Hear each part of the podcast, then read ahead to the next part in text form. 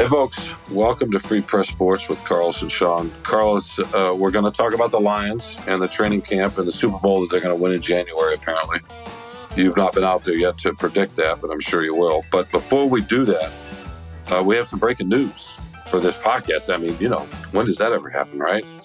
And uh, of course, it's going to be about Jim Harbaugh because here we have the Lions with the most anticipated season in 30 years and uh, Jim Harbaugh is going to usurp that, at least for our podcast this week, because that's how it goes with this guy, with this school. It's just how it is. Tony Tony Garcia, who covers Michigan for us for the Detroit Free Press, is in to talk about what's happening and uh, what may happen. And uh, all I know is that probably the reports you know, Carlos, is that Harbaugh is in negotiation with his school and the NCAA about a potential four game suspension to start the season. And uh, let's just let Tony, if you don't, if it's okay with you, Carl, so let's let Tony take it away. What's uh, what's happening, Tony? What's the latest?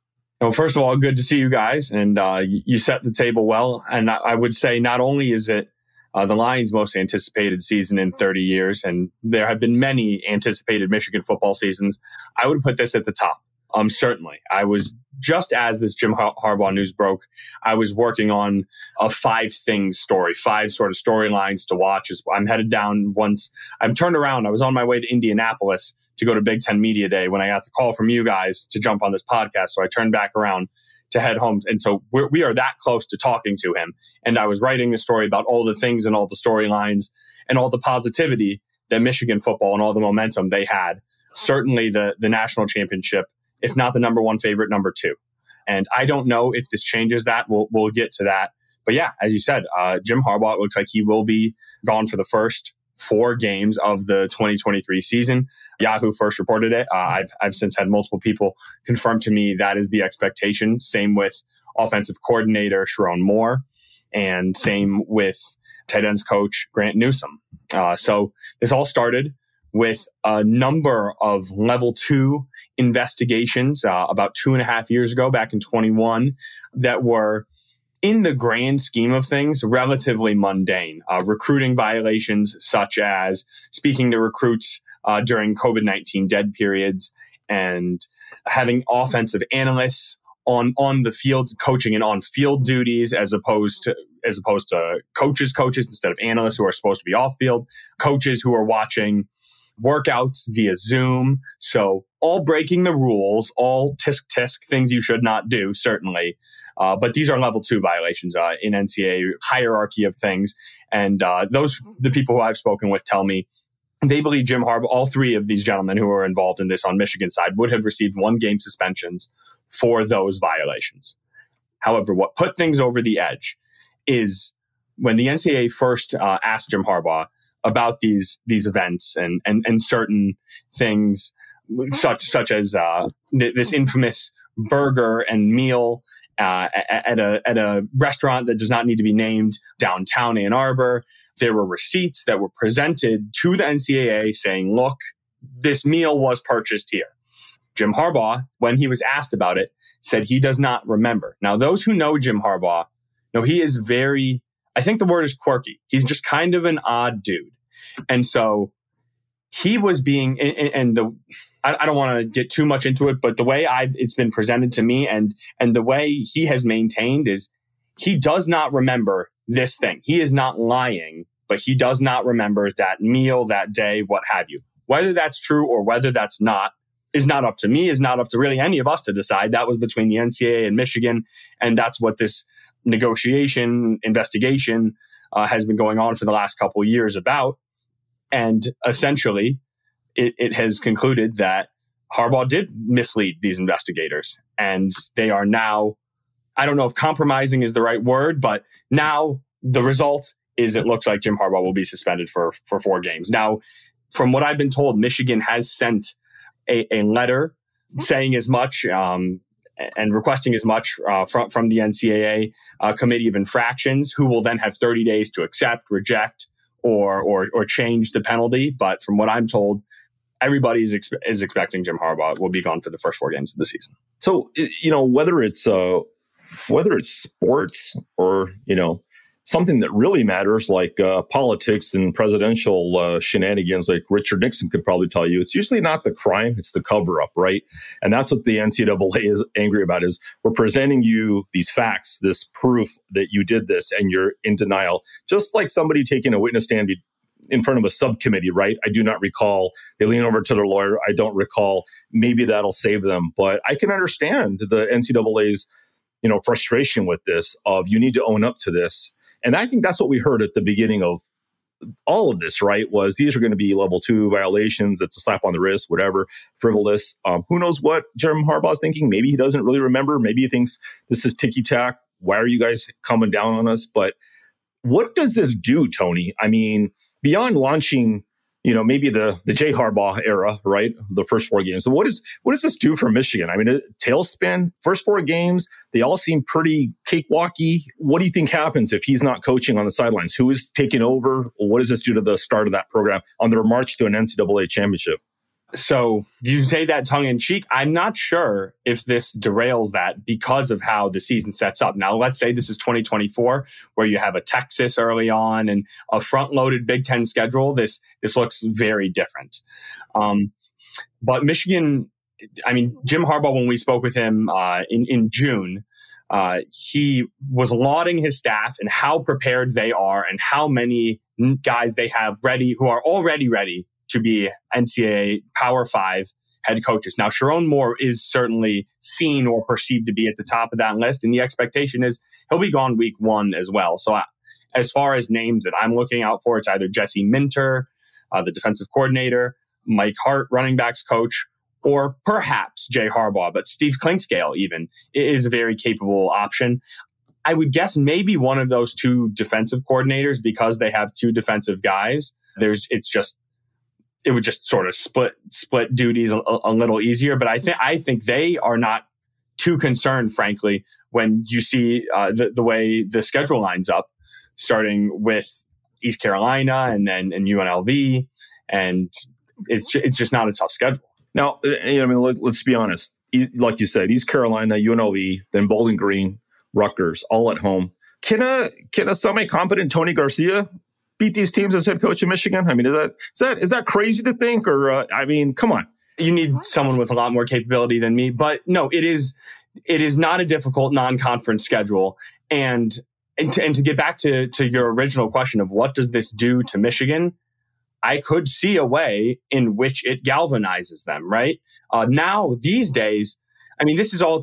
2021 early NIL dealings. I mean, if you think about and, and this is not to excuse it. I mean, Jim Harbaugh got I'm not trying to accuse nor deny, and and so maybe the word is not correct. It's hard when you're reacting immediately on a podcast, right? As opposed to having a few moments to think about the right word to write. But caught, right? He got he got caught. He got caught up in this situation, and so in in the in the landscape of college football, it all it all looks very different. And so I don't think this affects Michigan all that much long term as far as recruits, as far as, oh, you're playing SEC, like money ball and or, or dirty ball. Now, where this does hurt Michigan is where Michigan has always liked to have the feather in its cap of the, the moral superiority, right? And Jim Harbaugh, he told, I think, I believe it was our own Rainer Sabin who asked him the question about these, about this investigation many months ago.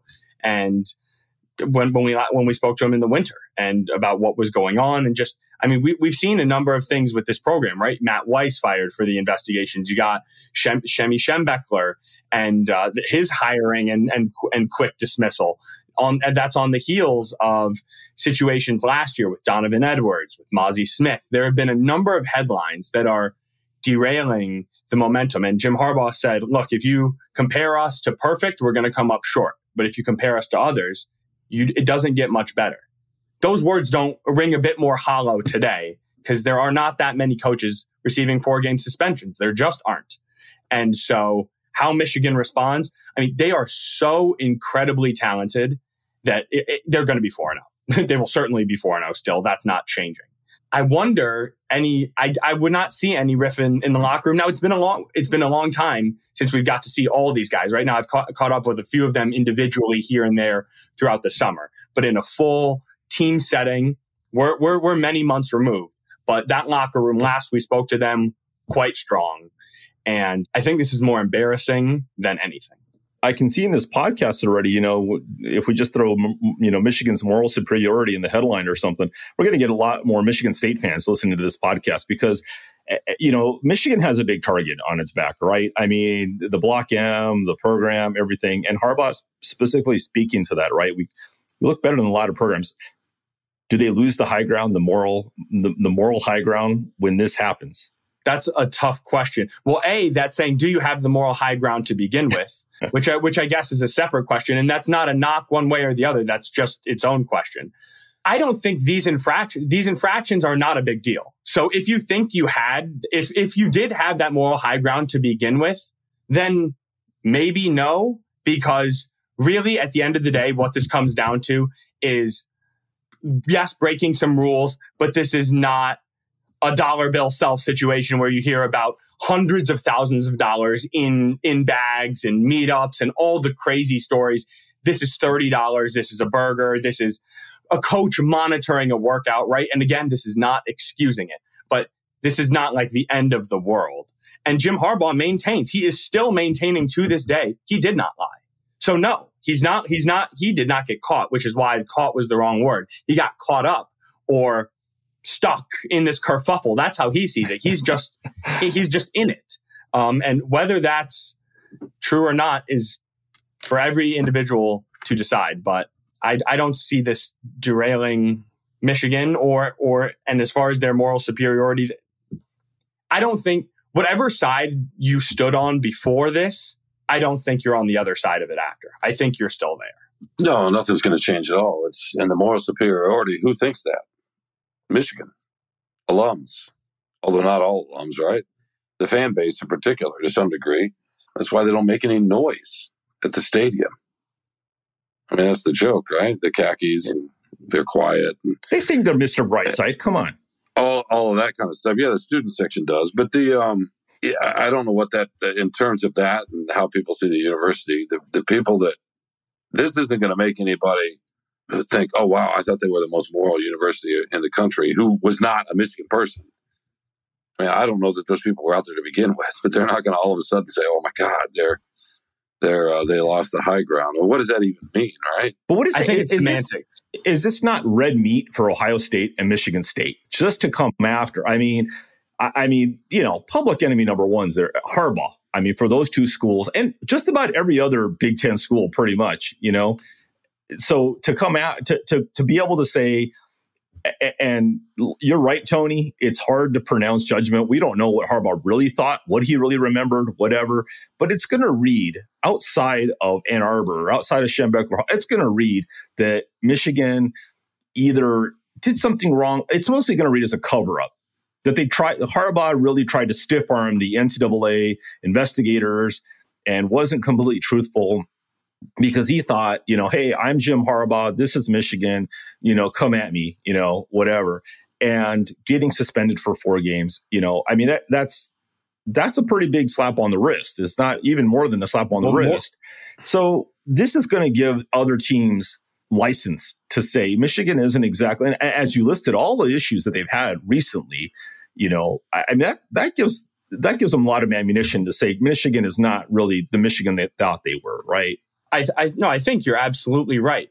However, what does that matter? It I does. think I think I think that's the other the, the actual question because anybody can say that, and let's say for sake of argument that it's true.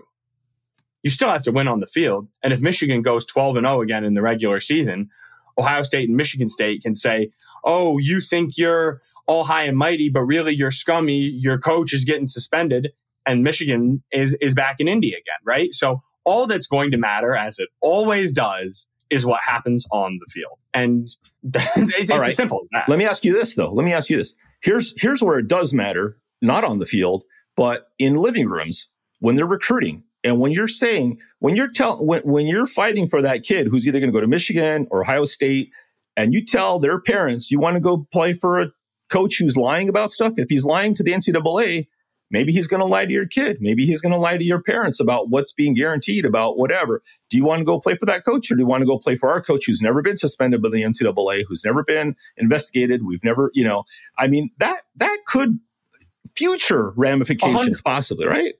There's no chance that Michigan State, Ohio State, Penn State coaches are not saying exactly that. Of course they are, or, or now they're about to, right? And the other thing I was going to say is the who are the other programs recruiting at five star? Alabama, LSU, Ohio State, yeah. Georgia, Penn State. They're all happy to get get a burger for someone or or do the same thing. Right? Or a lot more, right?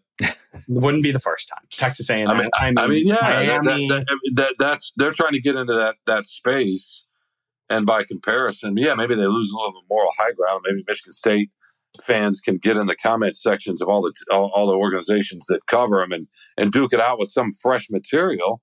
But beyond that, yeah, no, they're they're getting into a different space. It's a big boy space, and uh, now you know I, what I mean. Although I do think I should make it clear, just personally, I think that it probably should. Jim Harbaugh has for a long time used this this high ground, this all throughout last year, if you remember the events of last year and everything that transpired and, and the way he, he talked about doing things right.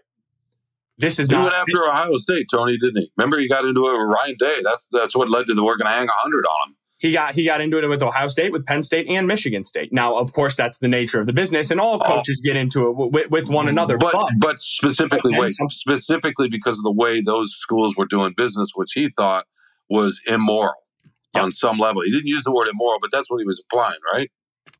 It, it felt that way. And so if that was what he was implying, you don't get to have it both ways now. Feels fair. Yeah, absolutely. It, yeah. It does. It does. I don't know that that'll cost him recruits.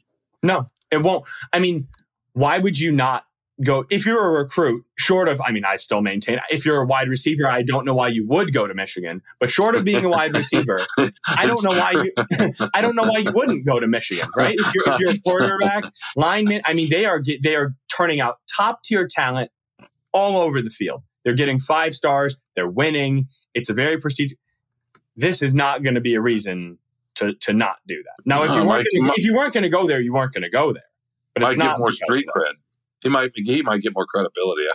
oh my! no, no. Number number one recruiting class coming soon. well, they that, uh, not they're not far off right now.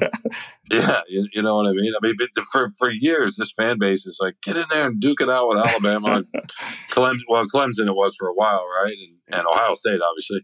Careful what you wish for. Yeah, exactly, exactly. And they're doing that. NIL is really what leveled this to some degree. It made it made this possible for them to get in and spend yeah. money without having to do it under the table. Yeah, because a lot a lot of I would say a lot of Big Ten school. I mean, Michigan never seen uh, Fab Five notwithstanding. I mean, Michigan certainly Harbaugh has always.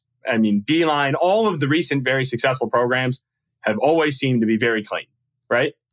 And so, especially when you compare it to fill in the blank from another conference, Kansas. Carlos, your turn. we go back and forth. Miami, right? Texas A and M. It's no, it's just it's just We'll it's, Wade, it's, LSU. Just, well, we were I was I was on an earlier podcast with another colleague of ours, Mike Elrick, before we recorded this, and we were kind of joking about what what would happen if this were Nick Saban, right? He'd, he'd get a raise. I mean, eh, that was that's the joke, right? I mean, right? It's, it's long, but the joke right. is it's true this wouldn't even this would not be front new. I mean, I guess because Nick the Saban would be getting because he, because of the results of it, right? But none of this back, background talk about oh, what does it matter? Who cares? Like if you're there, who cares? Here, it is, it is its own discussion, and I think it, it merits discussion. But, it does, yeah. which is why folks who love college football in the South think we're all a bunch of hypocrites up here. Why is that? Because they're uh, you know you know what the saying is down there right? Vince ellis used to work for the free press. He'll tell you he grew up in uh, outside of tuscaloosa. If you're not cheating you're not trying. Right. You're, not doing your job. You just don't care. Right. And besides yeah there i think it was yeah there was a wink wink understanding that hey these guys are making a lot of money for the school. We need to pay them anyway. So that's how they justified it right? That they were being exploited and we're going to slip them cash under the table and congress finally steps in and we we end up with the uh, the threat and we get the NIL. But still, I don't know. It's all a mess. Why do we even have college sports, Tony? That's the that's the real question. That's not Oh, why Lord, I came on oh, this Lord. podcast. That is not why I came on this podcast. No, Defend Tony, college Tony. sports, Tony. Now, Yeah, we're the only ones that do it. It's well, you know what? The one thing about this, and I I, still I, I, I totally understand. I, I, I appreciate. I understand it. I accept the whole. If you're going to play with the big boys, like Shawn said, you're going to have to get your hands dirty if you want to be a consistent team vying for a title every year. It's going to be so hard, right, to be the choir boy. However, I can't think of another program that it- not a program, but a university that bills itself as a paragon of academic achievement and uh, an, an academic institution the way that Michigan is. You know, I mean, maybe Texas, kind of, possibly. Um, Eh, I went to Possibly. Texas. yeah, I went to Texas, Carlos. No, it's not the same. By the way, it's to your point. It's in their fight song. leaders in the best, and That's how they refer to themselves. Right. So that's the difference is uh, uh, let's be honest. And what's the whole point? uh, To, to Shawn's question, what's the point of college athletics? To promote the university, to promote enrollment, to promote endowment, to promote. Michigan, I think, just had a situation with one of their satellite campuses where I think they're get their their their president, I think at Flint, is leaving because of declining enrollment and graduation rates. That's what really matters. It's kind of a vehicle for getting students into the universities, right? To promote it, its profile. Academics and sports are kind of kind of separate, but they kind of work hand in hand in some way. So it's important for the whole university, and I'm sure there are very powerful alums and donors at Michigan who don't like this, who don't like the look, because now we're suddenly on the same playing field as Alabama in not a good way. that for Michigan, from my understanding, from what I've heard, certainly what they care about the most about it is certainly the optics of it.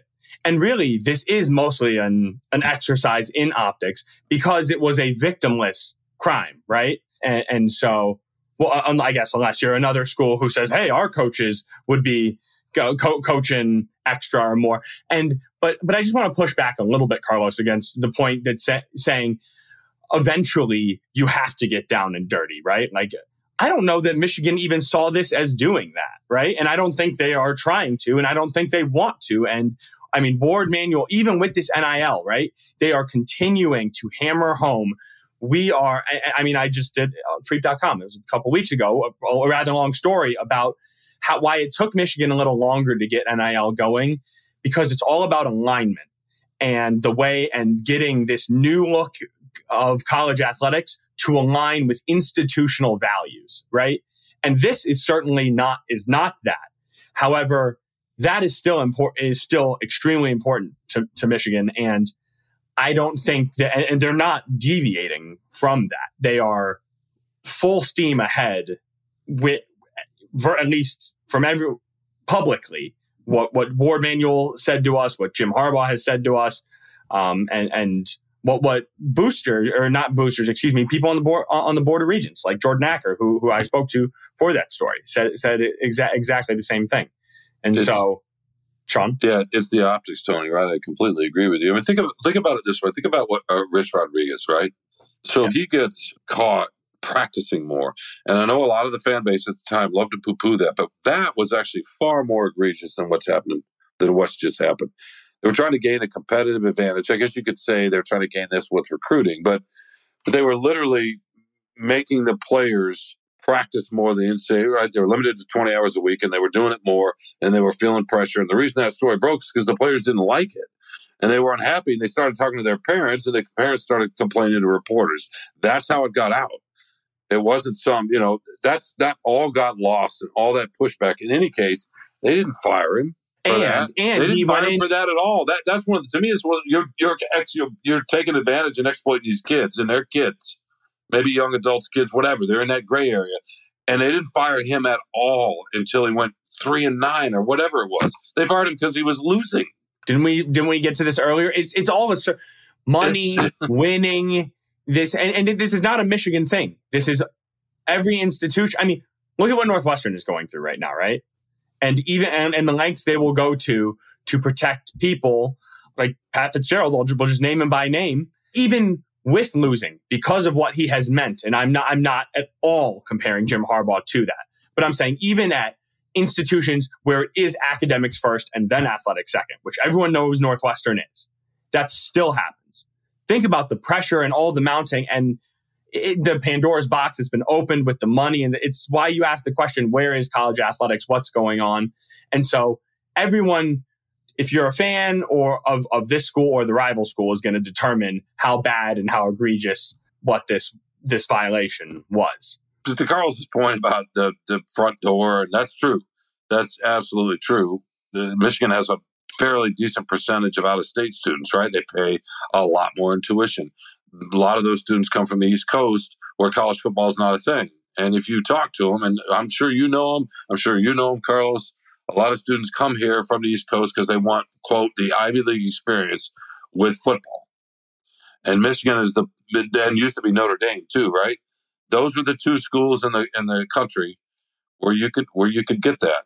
So yeah, to your point about the front door, but college football was actually started because Teddy Roosevelt wanted to give testosterone fueled, raging young men something to, to do and keep them out of trouble. But then they all started dying on the football field, so that that didn't work out so well, did it?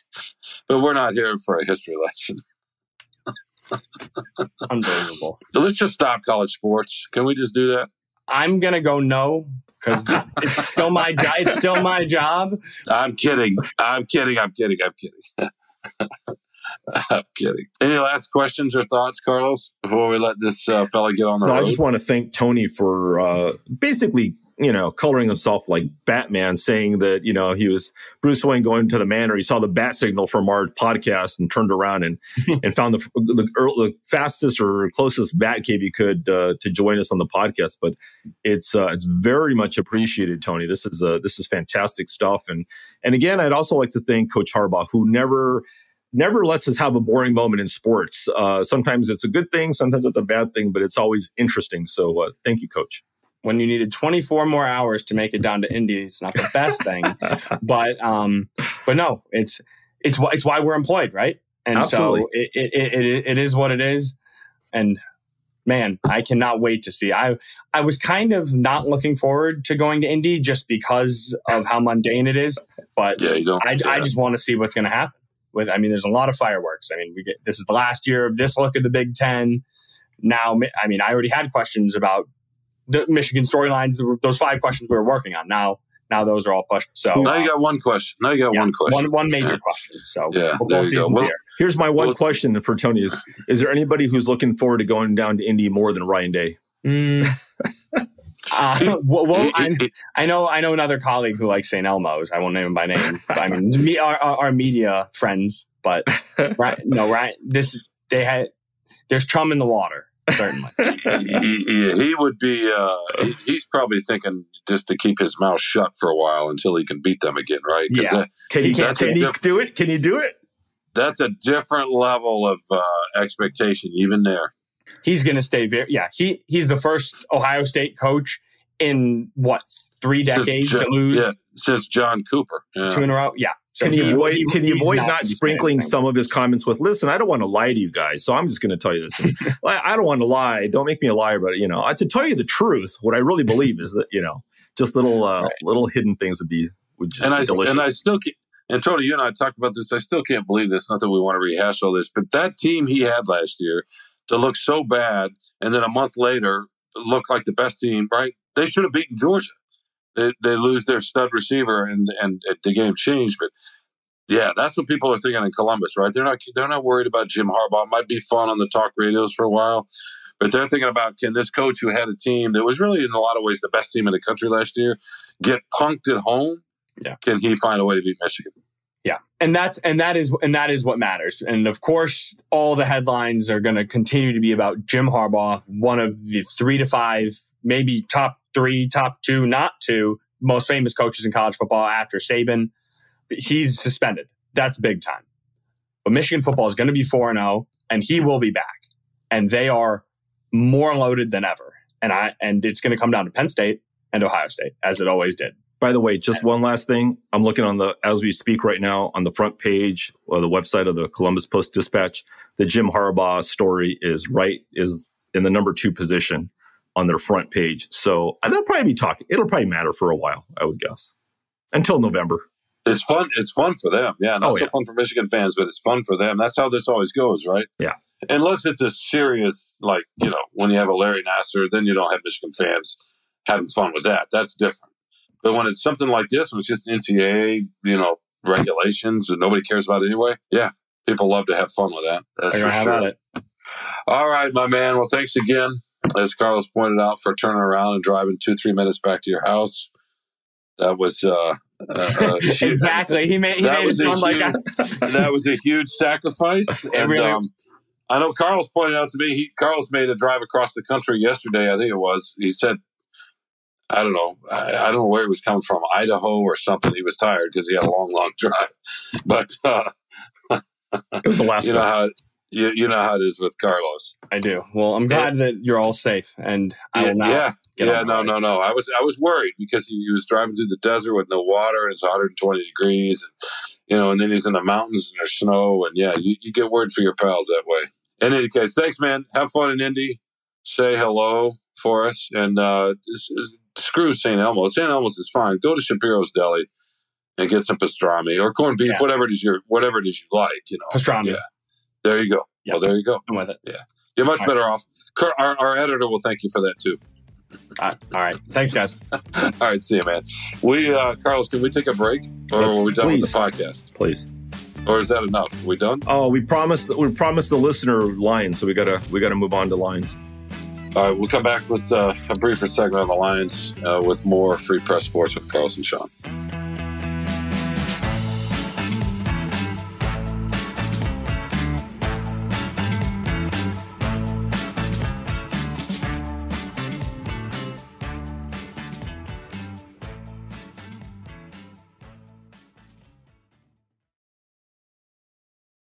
Welcome back to Free Press Sports with Carlos and Shawn. Carlos, it's time to talk about the Lions as much as Jim Harbaugh is getting in our way. Because from one, the from one deserves, championship team to state- another, Shawn. the state deserves. I know, I know you've got you know a connection to Michigan now, and we'll we'll I'm sure talk about that over the course of the next few years. But the Lions are still a team of this region, and um, we're not going to let Jim Harbaugh. We're not going to let Jim Harbaugh get in the way of that, right? Uh, you know what? I, I Harbaugh, he's earned everything he has. You know, he has our undivided attention whenever something happens. He speaks. He doesn't speak. He gets in trouble. He gets a, a, a job offer. Maybe he doesn't. Whatever raise. Uh, I love all things Jim Harbaugh, and I'm I'm not a Michigan fan at all, but he he uh, he earns what he has. He earns my uh, my undying um interest and attention. So no hate on Jim Harbaugh for all that.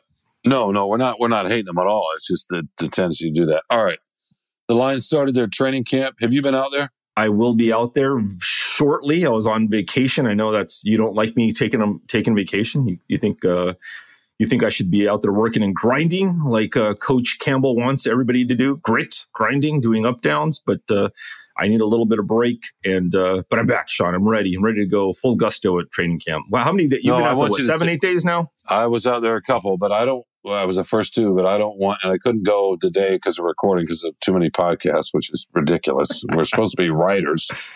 In any case, uh, not that this show is ridiculous, Robin. Sorry, that's not the, that's not the intent there at all. Yes, I've been out there a couple times. By the way, of course, I want you to take vacations. I want you to take a break, get your get your mind right, relax. Um, you know, it might be nice if you went someplace that was interesting from time to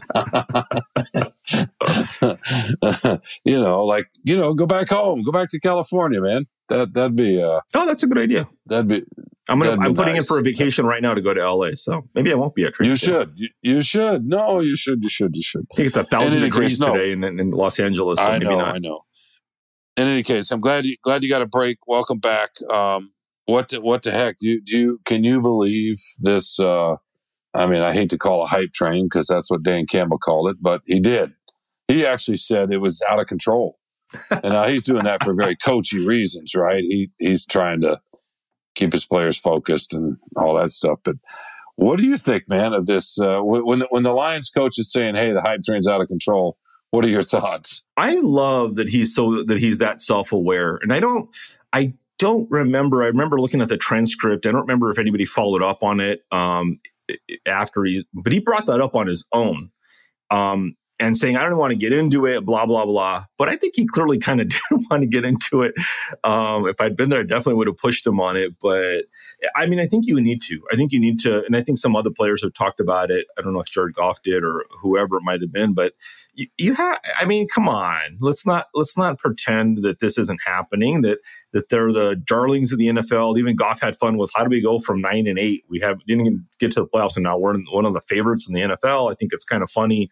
Um, you know, and he's right. They haven't proved anything really. They they just proved that they have potential, but anything can derail potential. And I, I think this is. I mean, the Lions fans are forever going to be Charlie Brown. You know, wondering if Lucy's going to actually pull the ball or keep the ball there. They always hope they're gonna she's gonna you know keep the ball there and they're gonna kick it, but something always happens. It seems an injury, uh, uh, a weird coaching thing, uh, something happens. Um, so, and I'm not saying that as I'm not trying to like, you know, poop on the team or anything, but just this is the this is the story of the team since 1957, right? I mean, just like just can can they, they get a little momentum, something happens, they fall back, they have moderate success, they just never seem to gain that traction and that keep that steady forward momentum. It's really hard for them to do that. So I think that the fans right now have reason to hope and but I think Campbell, you know, and they they know. I mean, they're not going to tell their players, "Don't go on your phones, don't watch TV, don't listen to reports." No, whatever. They're not. they're not. You're hearing it everywhere. So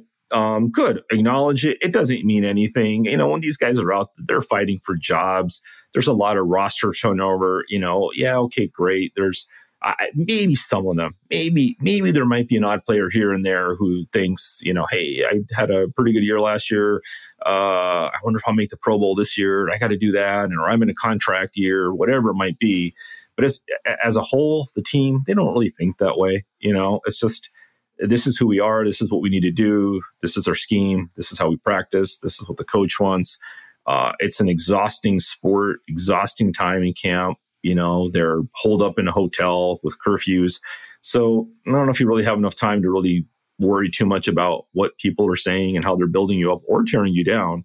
So uh, he's right. There's there's hype right now, and that's all the preseason and training camp is, right? Hype. Then the games start getting played. Once they they go to Kansas City, then we'll know a little bit more. Well, I mean, maybe for journalists it's hype, but for them, for the Lions, the preseason and camp is the difference between you know having a job or not for a lot of players. Yeah. I mean, it's very real. It's it's not hype. It's it's also for the coaches to see, you know, does this person deserve a starting job where, wherever, right? So there, there's a lot of real decisions that get made through training camp. So it's it's really important. But yes, for us, without benefit of real games, we're like, okay, it's it's all speculation on what the real games will look like. So that's where the hype can come in coming off that. But let's let's let's talk about this for a second. Let's let's break this down a little bit. And I'm not talking about guards that are pulling. About why there is so much because Jared Goff did say this, and by the way, Campbell was asked about it a couple more times. You know, from different right on, on the hype stuff, which in the past he's always been happy to talk about. So it was it was interesting that he brought it up this time. It was a little different for sure, but uh, there were several follow ups to it. It just didn't you know, go maybe where you wanted to go. I mean, who knows? Maybe you don't have an idea where you want it to go. You're just curious what he thinks. In, in any case, so Carlos, why do you think, to go, to Goff's point, they're nine and eight, right? I mean, he's sort of kidding, but he's sort of not. Why this team? Why this season? Why all these old time fans going around saying they haven't been this excited for a season since at least since um, the 91 year, but, but, but that year wasn't that. Did, did, did people know that the team was going to be, you know, 12 and four, whatever they were that year and, and win the playoff game? And I mean, I, I was living here then. I, I don't remember that, that summer there, anything like this. The media landscape's different, but, but what is it? I mean, I have my theories, but I, I want to know what you think. Why this season off a nine and eight season? Why is it out of control? Why are the NFL talking about the Lions as if they're, you know, new to the league? I, you know, I mean, it's all over the country, right? Well, uh, I mean, there's there's there's Vegas that has a lot to do with it. Um, you know, and I think it's part of it is they're they're in a, what you would consider a weak division this year, but I think locally, you know, Michigan fans, you know, fans for, in Michigan who are Lions fans, local fans, I think what they see is they've seen kind of steady progress. it hasn't had it hasn't come without its difficulties and struggles but you've seen a lot of progress steady progress. But more than that it seems like there's a there's not any weird stuff going on. They're not trying to be the patriots. They don't it's not it's not you know Jim Caldwell, you know, having a good year and a bad year, good year and a bad year, you know, or mediocre year, good year, but you know, mediocre year, you know, whatever. So what's happening, I think, organizationally is you they seem to have hit the reset button with Sheila Ford Hamp in control, hired the right people at the top, people who who seem to be making the right decisions. And a lot of it is Dan Campbell, your favorite coach of you know the millennium probably, but Dan Campbell uh, he's smart. He's funny. He's entertaining. He's truthful. He's, you know, he doesn't duck things. He's he's everything you would want in a coach. I would imagine, right? A former player who looks like a dude and who, could still play. Eh, just everything about him loses like if you the central casting, you know, coach or whatever. So I think all of that works together in giving people a sense of confidence and th- we've talked about this many times how much people are yearning in this region for the Lions to finally win and be a consistent winner.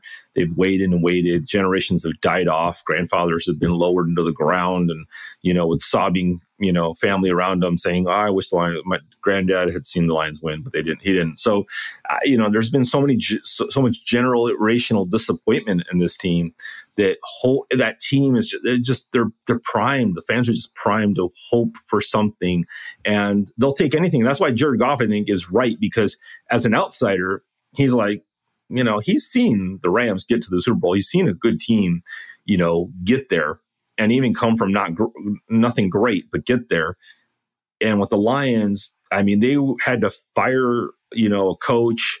They started one and six. You know, you were going to start talking about Campbell getting fired and and hot seats, and that was going to happen pretty soon. Mm-hmm. And suddenly they finished, you know, uh, eight and two, and and everything's hunky dory and great. And part of it is also the context of beating Green Bay in Green Bay, uh, sending Aaron Rodgers out a loser, you know, in Lambeau Field, which is you know just the, the kind of salve on the the the spirit of Lions fans that they've always hoped for. It couldn't have ended better for them, uh, you know, for Aaron Rodgers' tenure. So all these little things, I think it makes people feel good. It's little, all these little victories and steps in the right direction.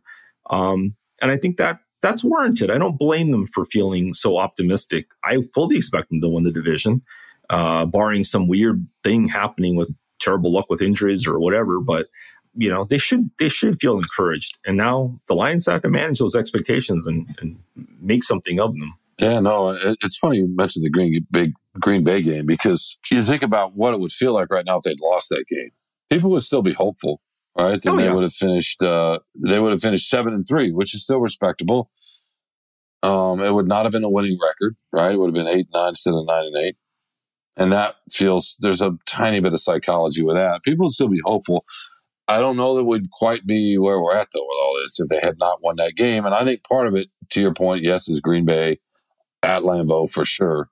It was also the kind of game that unfolded. It was a it was a really kind of physical late season game that felt a little bit like a playoff game. Let's yeah, just be real. Absolutely gutsy. Great game. It it it it did. And the way they won that game against, you know, that team, that quarterback, okay, maybe not the best Packers team in the last 10 years, but still they were a playoff type team. Um, so to win the game the way they did on the road at the end of the year under the lights to get flexed in the schedule like that, where they sort of had the stage themselves, that also made it, I think, for a lot of fans feel sort of like a playoff game.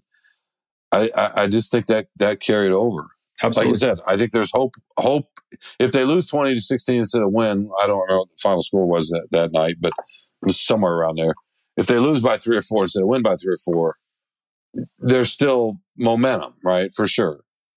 But that took it to some other place. They, I, and I, will say this, um, you know, if you're, uh, if you're a Lions fan, I would hope, uh, unfortunately, most people didn't, but if you're a Lions fan, I, a longtime Lions fan, you deserved to be at that game because it was a playoff atmosphere. The way that they sent those Packers fans, you know, not quite sobbing out of Lambeau, but but certainly sad, knowing what that meant that Aaron Rodgers is probably gone. I mean, every year, who knows? Aaron Rodgers always rattles the saber, had always rattled the saber, but uh, to see them to to deal your your hated foe that kind of a loss, you know, at home in the prime time season finale.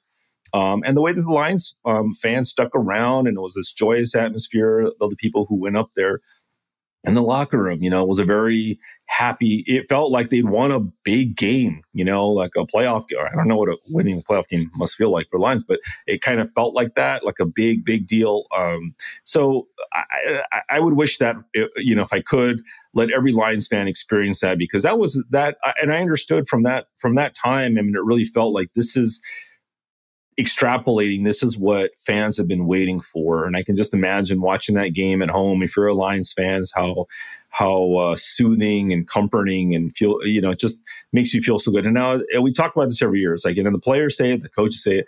The one season does not always have that much to do with the next season.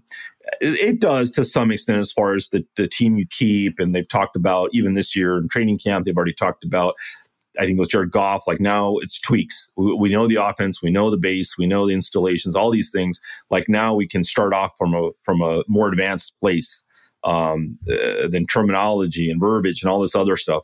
So that gives them a little bit of an advantage, and that's nice. Um, but yeah, well, just because you finish strong doesn't mean you're going to start strong, you know, unless you're some whatever great Super Bowl, you know, the Bengals or the or the the, uh, the, the Chiefs or whatever. So they still have a lot to prove, and I think that's what Jared Goff ta- is talking about. He doesn't want people to think his teammates, whatever, like just because we finish strong, we're going to start strong. You know, every every season brings its own unique challenges, um, but you know, it's good to have. It's better to have those expectations than not to have them. So, uh, and I think that's you know, let's let's be honest. I mean, the Lions are certainly capitalizing on. I'm sure they're selling more season tickets. They're they're you know their branding, their their media, whatever it is, their their PR stuff. You know, their, their merchandise. You know, they can they can charge more. They can have a bigger a packed stadium. All that um, encourage that atmosphere. Uh, so that's all part of it. You know, it's it's and they deserve to do that. It, it makes sense, but uh, we're going to see. We're going to see how, for the first time in a long time, big, big, how this team measures up to big expectations. No question. It's funny you were talking about Goff with that. I, I thought about writing about that the other day when I was at the, the training camp in Allen Park. Um, but then their new receiver, Denzel Mims, spoke for the first time.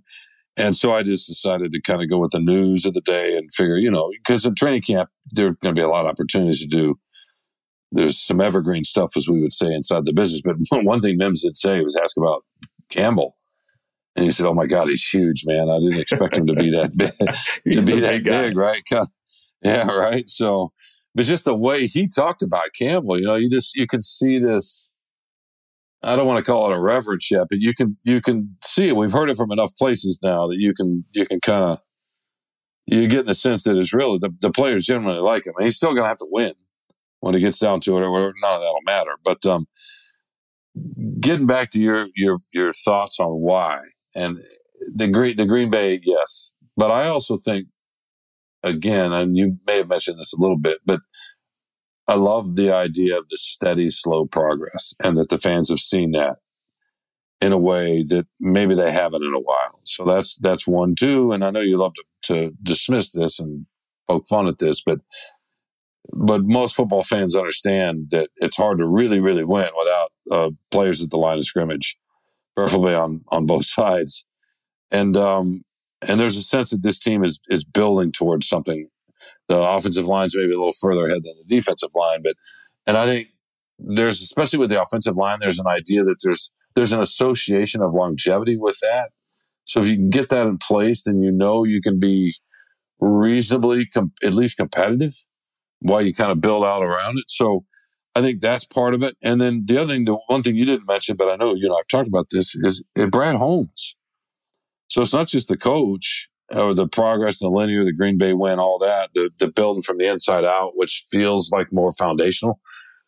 But Holmes is, we'll see what happens, but he's got, he's starting to develop a little bit of a track record of being able to identify talent. And that's been one of the biggest criticisms and most most frustrating things for this fan base for years. Is can you string a couple of drafts together? Yeah, and, well, um, well, that's what I meant. And they're hopefully can, right? Right. I, I, meant that. I mean, as you know, getting the right people at the top, Brad Holmes and Dan Campbell, for sure. You know, that's not.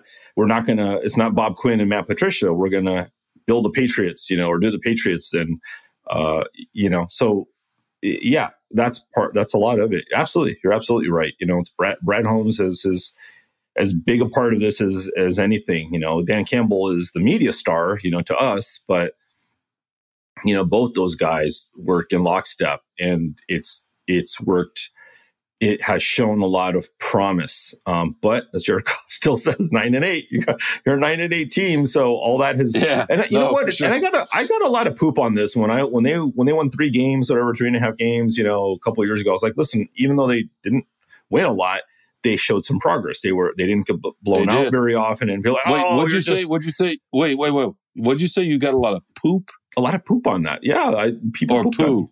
Poo, poo, you can poop? choose your epithet, Shawn. One of the two, whichever one. Okay.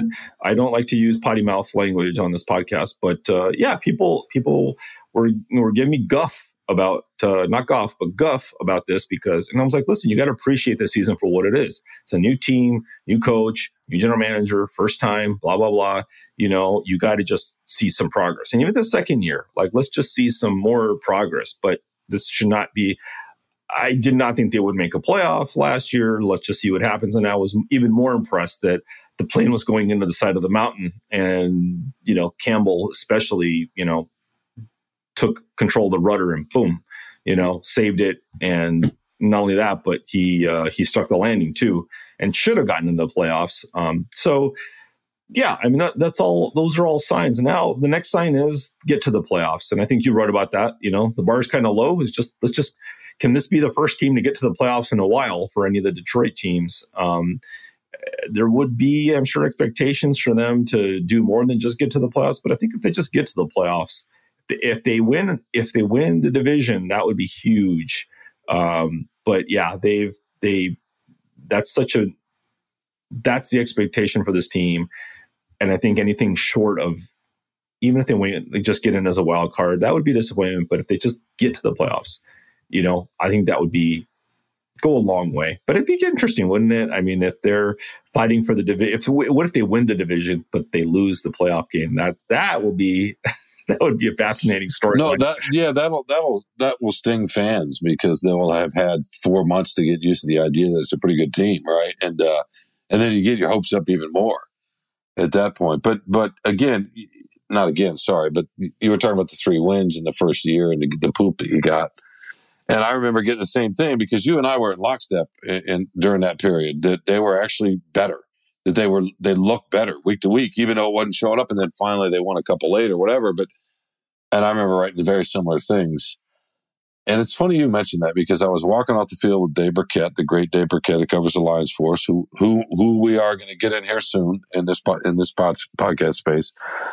And we were walking off the practice field a couple of days ago and talking about the potential of this team and talking about Campbell and what kind of coach he really is. And I said, the thing that sticks with me, and I told him what you just said, what you just said to me. The thing that, that has always stuck with me is how hard that team played at the end of a two and whatever they were, you know, 13, 4, you, you know what I mean?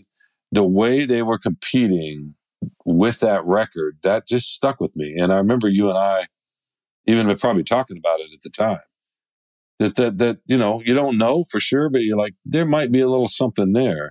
And and Dave told me a story about somebody he talked to was very you know not well known, but plugged into the NFL. You know into the NFL, works for the NFL in their capacity, and knows about a lot of things. And and told him when Dan Campbell was hired that okay, this guy's either going to be a huge flame out and it's not going to work at all and it'll be fairly apparent quickly or he's going to change the culture uh, and how you think about the Lions.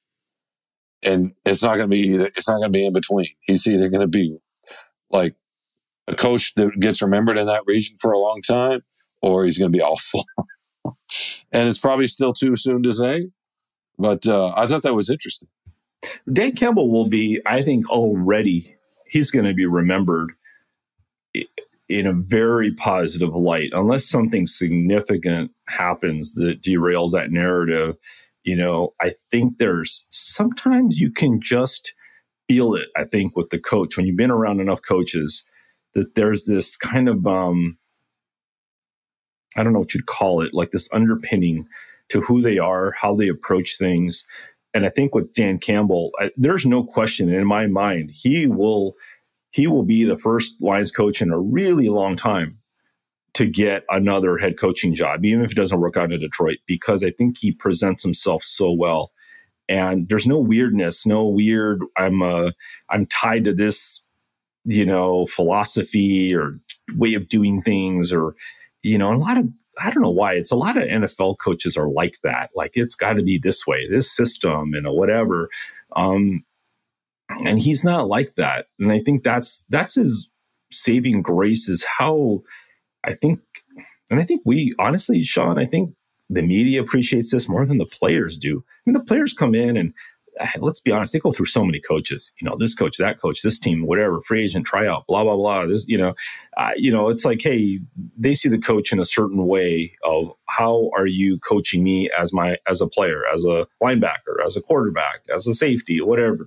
How how what's my interaction with you? And a lot of times, these guys, most of their interaction is with their position coach, maybe other than the quarterback, but you know, that's really their coach. And Campbell's kind of the overseer of the whole thing, you know, but but to us, Campbell is the Lions. We see him all the time, almost every day, you know, training camp, almost every single day he talks. And we appreciate all the nuance, all the different things he has to navigate organizationally, you know, from top to bottom. Um, and I think we also, you know, uh, veteran sports writers who bounced around and seen a lot of different coaches in a lot of different sports, we really appreciate the difference that Campbell brings. And that there's this just uh, way about him that that he's accepting of of his failings, of his shortcomings. Um, you know, he accepts also his successes. He deals with he, he, he deals with us very well. He seems to be fair to the players and and to the staff. Um, you know, and you hear this, you hear this about, you know, we talk to the media, the, the PR people too, and, you know, from different teams, and you hear, I don't, you know, the coach is a little bit standoffish or he's, yeah, paranoid. you know what, you know, when they like a coach, they let us know when they like their coach Absolutely. and when they don't. Absolutely. They do. And you've never heard about, I don't think people are like, you know, t- to the listener out there, uh, people aren't in love with Dan Campbell. The organization, from from my understanding, the PR people, the the the the, the players, all this, they're not in love with Dan Campbell. They appreciate him, they like him, but I think it's the media that really uh, sees that holistic picture in a different way, and we really appreciate him in a different way. Um, and I think he's gonna, but I think we kind of have the perspective of ownership in some way of how do you navigate, how do you guide this organization? And, and Brad Holmes gets a lot of credit for this too, but we don't interact with him as much. But Dan Campbell really really knows how to, you know, manage up, manage laterally, and manage down. And he he's so good at it. I think that I I would expect him to have success with the Lions, but even if it doesn't come, it, he doesn't quite have as you know great success as you would think he would or should you know winning several playoff games getting in you know conference championships all that kind of stuff. If that doesn't happen i think he's going to get hired in a second you know, in a hot minute, he'll get hired by another team because he's proved already in three years that he knows how to guide a team, how to guide a, a, a team, not only, well, a team that struggled and how to get the most out of them. And now it's going to, we're going to see, does he know how to guide a winning team, a team with expectations? That's the next step for Dan Campbell. But I think there's just a thing about him that's really it's hard to really define it exactly, but he has that presence about him, and it's not an imperious thing. It's a, it's just no, not at all. Kind of humanness to him, um, which it belies everything you when you see him and the way he talks and everything. Like you think, oh, he's going to be a dude, just a, a meathead. Nope, opposite, complete opposite. No, and and fans pick up on that. It's funny how I was talking to a. Uh, sister-in-law actually the other day and she was like i just i'm, I'm in love with him she's not even a football fan, but dude, there's something about, and I, I, I hear that over and over and over. Now there's some, I know there's some diehard fans, I'm sure, that don't like the way he manages at the end of the game or the clock manager, or whatever. You know, could, they could nitpick, but but for a lot of people out there, especially casual Lions fans who are sort of start getting you know coming coming back around because of what happened at the end of the year, and see him speak or listen to him speak, he to your point, he's got something that that people relate to. As far as players like to yeah. play for him, but but that comes through on the camera, or if you hear him on a you know on the radio, he's just um he's he's got that quality. He just does, and this to me, this region and this fan base is just ready to embrace him like they haven't embraced the, embraced the coach in a long, long time. If they can take the next step, right? Mm-hmm. They're so ready to wrap their arms completely around him. Absolutely, you can you can feel it. You can feel it. They're, they're not quite there because they want to. You know, there's too much. There, 60 years of PTSD, right? So they're not quite there, but you can you can feel that. I'm with you, man. It's it should be it should be interesting and fun. He just he's just got that um, ability to relate to all kind of all kinds of people, and and he's authentic and he's himself, and he's not afraid. Uh, you know, I real quickly, I remember when they I was in Carolina when they lost to Carolina, and I remember after the game, you know, he talked about some technical stuff and not fitting the gaps because they gave him 300 yards, and you got into some football talk. But really, his point of that whole news conference was we I didn't have them ready because at that point they had won four in a row, five in a row. I can't remember, right? They started winning. And he felt like he let up or didn't understand Nate that there was something, a lesson he had to learn about expectations. That was the first time, you know, people were thinking playoffs, remember? And expectation. And I remember the way he talked after that game was, I'm got to figure that out this is a different football team than I was coaching six weeks ago. And I have to, and I had to, he had to learn that. And he was very open about it, about how he had not done it. And I, I think that's endearing too. That, and that is part of it, you know, is the way he's, he's, uh, owned his mistakes and owned his, his, uh, you know his struggles or his his lack of preparation and i think that probably goes back to him as a player you know having he he was of you know he had moderate potential as a player as an NFL player and he had to make the most of it. And part of it a lot of the reason he had a fairly long career was you know learning what could make him successful learning what his shortcomings were accepting them learning from his mistakes and getting better and gaining people's trust coaches trust um, and as a coach, that's what you got to do too. Is you got to gain everybody's trust. You got to people got to believe in you. They got to you got to you got to lead them. They got to follow. Um, and that's one of I remember your your other second favorite coach, uh, Derek Lalonde. Um, he uh, he talked about it, I think last year maybe it was where he said he thought you know hey I'd like to get you know Coach Campbell in here you know and he knows that Campbell has some kind of secret sauce going over there. He does. And I, I coaches you know you know uh, they they understand you know they relate like what's going on over there? Like they they were they were headed to you know a huge you know terrible uh uh problem with that start and somehow he pulled it out and got better. That's that's magic man to be able to do something like that keep it all together without with and the way he did it in the most human of ways you know not throwing aubrey pleasant under the bus not you know, it's, it's, you people, if they don't, if you don't stand up, you're gone and blah, blah, blah. And this is the NFL, blah, you know, like as like I hated to do it. I didn't want to do it, but I had to do it. And, you know, you, you believed him, you know, you believed that, that he didn't want to do it. And he probably waited longer to do it than he should have, but he finally did it. And the same thing with Anthony Lynn. You know, I mean, the two major catastrophic problems in the coaching ranks back to back years. And now, you're going two guys he really liked. Two right? guys he really liked, really respected. Um, you know, frankly, Aubrey Pleasant, everybody liked him too. And you know, in the media, like he, I, I thought that guy was like, man, this guy has head coaching potential or coordinator potential. Or, You know, written the way he, you know, thinks about players, talks about players, talks about the game, talks to us. You know, whatever. Um, so uh, that's the to me, if you can negotiate that in in a successful way not only that you're winning but that you handle it well you avoid drama and and turmoil and what's going on with this team and this organization. Oh my God, it's the Lions SOL again. And, you know, he to, to pull this team out of that dark, potentially dark space, you know, was so impressive. Um, can't remember last time I've seen something like that happen. So uh, that's the kind of thing. And, you know, when it all ends, I mean, hey, as the Herm Edwards used to say, we all rent the whistle. You know, one day, you know, Campbell's not going to be the head coach of the Lions for some reason. And, uh, you know, I'm sure whoever it is, some owner from another team is going to call Sheila Hamp and ask her, and she's going to be like, yep, he was great. You know, this is the guy you want. Just didn't work out after a while, whatever, blah, blah, blah. But he's the guy. He'll get another, he'll get another head coaching job. No, I, I agree with you. I mean, because at some point you, you still have to have talent, right? You have to have talent. No, I mean, yeah. well, everybody has talent to, in the NFL. I mean, in the NFL, it's not quite disparity as you see in some of the other uh, pro leagues, but no, for sure, some some coaches just have that have that thing. Uh, it reminds me a little bit of Izzo. You know, think how does yeah. a sixty seven how does a sixty seven year old dude from the UP get on with uh, eighteen year old an eighteen year old from Gary, Indiana, or whatever? You know, it just right, but Absolutely. he does. He he does, and he'll have teams that'll struggle, struggle, struggle. All of a sudden, they'll find their way, and they're in the Sweet Sixteen, or the Elite Eight, or the Final Four, whatever.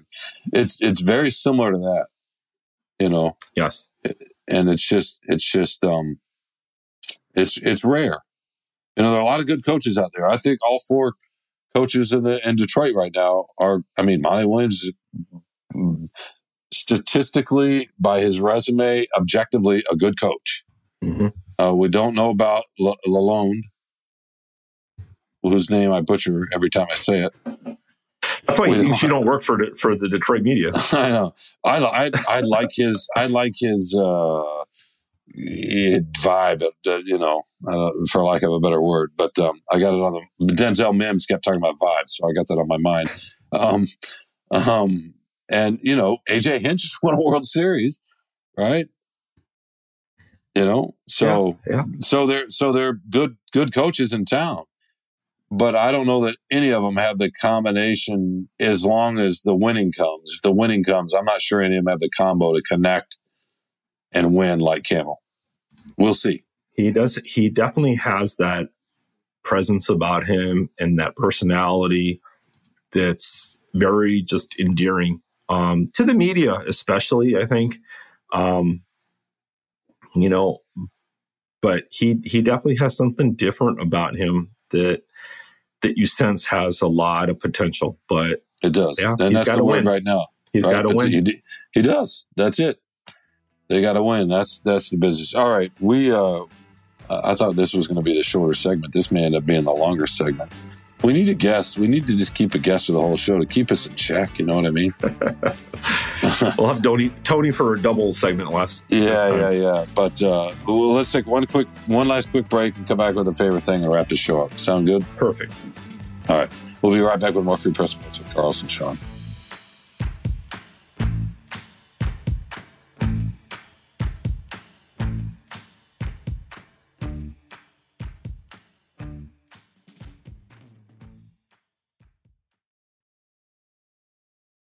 Welcome back to Free Press Sports with Carlos and Shawn. We, we need to wrap this show up, Carlos, and get folks get folks uh, out of here. Get you out of here. You need some sleep. You drove across the country. You need some rest. I, cro- I, I, drove across several continents for you, Shawn, just to be here on time, as you thank you. As you would expect thank me. You. So yes, yeah. Well, my my favorite thing um, was uh, that our longtime former colleague John Lowe was uh, a longtime Tigers beat writer for the Free Press, was inducted into the uh, Hall of Fame, Baseball Hall of Fame, um, in the media wing uh, for uh, his uh, for his contributions to covering the sport for so many years so well. Um, John was a great student of the game um, with great, great historical perspective on everything he wrote. Uh, but more than that, you know, the thing I remember working with John um, when I'd go to cover a game or write a sidebar or whatever um, was just how he's just a really uh, pleasant, giving person. And he, in the free press, I think it was on Sunday, I believe, over the weekend, uh, when he was inducted, we ran testimonials from former colleagues, uh, editors, writers, alumni from the Free Press, and uh, our our good buddy Jon Paul Morosi, um, uh, who worked with John for a while and now works for MLB and NHL. Um, another wonderful human, as as good a person as you'll find in media. Um, uh, had a had a fun um, testimonial where he talked about that he didn't go to school at Michigan. Um, as he said, he went to school in the greater Boston area because he went through such, to such pains to avoid saying he went to Harvard. But uh, he didn't go to Michigan. But his girlfriend and and who turned out to be his wife now, and they have uh, they've been married forever and have kids. Um, but she went to Michigan, so when he'd go visit her, um, he had a friend I think who wrote for the Michigan Daily, and so he would go there, and John would work with uh, the Daily um, writers, the students at Michigan. Um, I think where it was one day a week he'd go and stop and and there was always this sort of um, generous spirit about John that way. He I think he would always talk to young writers and young journalists and was always giving. Um, and I remember having conversations with him either when I was an editor. Um, and I remember one of the fun things, one of the fun things when I started covering golf, uh, I forget if he talked about it or he sent me an email or something. He liked something I wrote and and he said, Well, as I always say, the smaller the ball, the better the writing. So uh, I always appreciated his sense of humor and uh, commiserating with him. And it was always fun to be in the press box. And, and John was, he'd been around for so long and um, knew so many people. Uh, he always did a good job of being in the press box and he'd grab somebody. Some, some, one time I remember like I'm sitting there writing my story, you know, before the game starts and writing a notebook, whatever. I look over, John sitting next to me, and to the other side of John is Jim Palmer, who's doing radio for the Orioles, whatever it was. And just, you know, he's John Lowe. Of course, he's going to talk to Jim Palmer, just get him to chat, come over to press row and talk for a few minutes about some historic thing or whatever it was. Um, so it was always fun to read John's um, stories, his accounts of the game, his historical perspective, but also the people he could he could get to talk to him was certainly impressive. Um, and I always, I, have always loved baseball writing. Um, John did it as well as anybody for a really long time. So, congratulations um, to John Lowe. As, as, as his favorite catchphrase was outstanding, he'd always say outstanding as, as an affirmative. So, an outstanding achievement for an outstanding reporter for an outstanding career. So, congratulations, John. Well, I'll definitely second that. He um, led the way for a long time and taught a lot of taught a lot of folks how to conduct themselves and uh, and showed that you didn't have to get too stressed out either. Calming you know, presence. He was, he, he was, fairly calm, and I, I, did occasionally see him get worked up on, but that's relative. That's relative. You know, it wasn't uh, flying around and cussing out and all that. so uh, that was that was always nice to see. Um, my favorite thing is just the idea of uh, perspective. You know what I mean? Uh, relativity maybe not Einstein's relativity. That's way, you know, that that's your that's your level of smart, not mine. But uh, after spending almost a week and 115, 116, 117, I think that 119 or 118 was the highest. Uh, and those kind of temperatures out in the desert for the NBA Summer League, and get back and it's warming up to the day we're recording. It's it warmed up. I don't know what the temperature was. It's probably pushing 90s. It's supposed to be 90s here right? For really the first time this summer, we might have dipped up. But uh, normally when it gets to this time of the summer, you get up in the 90s, it's not all that pleasant, but it, it feels like nothing, Carlos. I'm like, I can handle this, even with the humidity difference between the desert, you know, the whole dry heat thing. So yeah, the perspective. All of a sudden, 90 doesn't feel too bad. And uh, here I am doing a lovely podcast with you. We had a we had a pre uh, pre show disagreement. We we uh, we just go on the air and everything's all good. That's also, you know, perspective because that's what you do, right? Teaches. And if I, and if we were doing this in the studio, which we are going to at some point, I hope, right? I would, uh, I'd give you a hug. Aw. With no mask. I would too, Shawn. I appreciate that. Yeah, it would be. Uh, I think it explains our disagreement. I think you had some heat sickness or something. I mean, I I grew up in L.A. You know, in the Badlands, and the I mean, hundred degree every day in the summer, so it was not a problem. I I'm used to that, but I know you're not. You're a Midwesterner, so you get it. Uh, it's a little. I was in. I was in LA last week for a few hours and it was 74 degrees. So in LA, but that's, L, 74? but that's LA. Yeah, it was 74, maybe 75. It was nice. It was cool. But that was, but LAX is almost at the water too. So yeah, being in your hotel You room were- or in the hotel pool doesn't count, by the way. no, I wasn't there, but you were, I was just at the airport, but you were in inland a little bit. And the, cl- as you know, I mean, Christ, the other, excuse the language. the the uh, further inland you go to California, the more you're like getting into Vegas, Phoenix temperatures. That's right. You know, Palm Springs is, uh, whew, yeah, Yeah. Not that not that you lived in Palm Springs. I lived. I lived in Riverside. I went to school in Riverside for a while. That's that's darn near Palm Springs. Flew, it's not far. I flew right over Riverside. And the only reason I know that is, you know, when you take off in LAX, you go out, you almost always take off to the west and you loop out over the Pacific and then come back. And you're a pretty decent elevation when you come back because of traffic patterns. Anyway, that area is so big, the LA County, than just everything else. And at one point, it's just going, it goes on and on and on. I looked down, I thought, I looked at the map in the seat. I thought, I wonder what bird this is. I wonder if this is where Carlos grew up. I was actually literally thinking that. And it said Riverside. And I said, oh, okay, I've, I've been there before, but, but it was kind of interesting to see it. Yeah. Because not too far beyond Riverside was the desert. Yes. Yeah, you don't have to go very far in, in Southern California to be outside of uh, you know Orange County and LA and the, the nice spots, and then you're you're in. The, I mean, it's all semi-arid desert. It's really hot. So, but I'm glad I'm glad you you you overcame your heat exhaustion and uh, you know gained some perspective. And it's like it's Well, no, yeah, no, it's, you know, maybe we don't want to go quite that far, but uh, that's a nice story that you can tell yourself. But I, I respect your right to, to tell your own stories to yourself. You know what I mean? It's, it's what keeps you, uh, all of us, we all do it, right? It's what keeps you, uh, from, from, you know, That's going right. insane. So That's yeah. right. that's, that's the way it goes. All right, man, let's, let's wrap this up and, um, and get out of here until we, uh, well, let's, do we, do we need to thank anybody? Well, we Oh. want to thank Robin. We have to Do thank have to- Robin. Poor Robin Chan, our, our amazing producer, had to had to listen to our uh, going back and forth about uh, our pregame our pregame huddle chat. Uh, we we couldn't do literally could not do this without you, Robin. Um, you should put in for uh, for combat pay or something, hazard pay for this week. Um, but uh, the person who's going to make that, the people going to make that possible are Kirkland Crawford and Angela Delgado, our executive producers.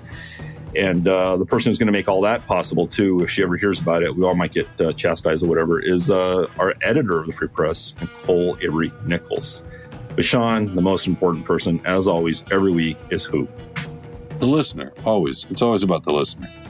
And our listeners are smart. And um, i'm just you know I, i'm just pointing that out. I love they're our smart listeners. just, just like our readers are smart. Yeah the listener's smart. Sometimes he emails us he's clearly smart um, in any case yeah no we want to thank uh, thank them thank y'all thank you let's let's get all this uh, phrasing right here and uh, obviously you can find us wherever you find your favorite podcasts spotify Apple, rate us when you get there. Subscribe, please. Um, leave us whatever kind of comment you'd like. That would be great.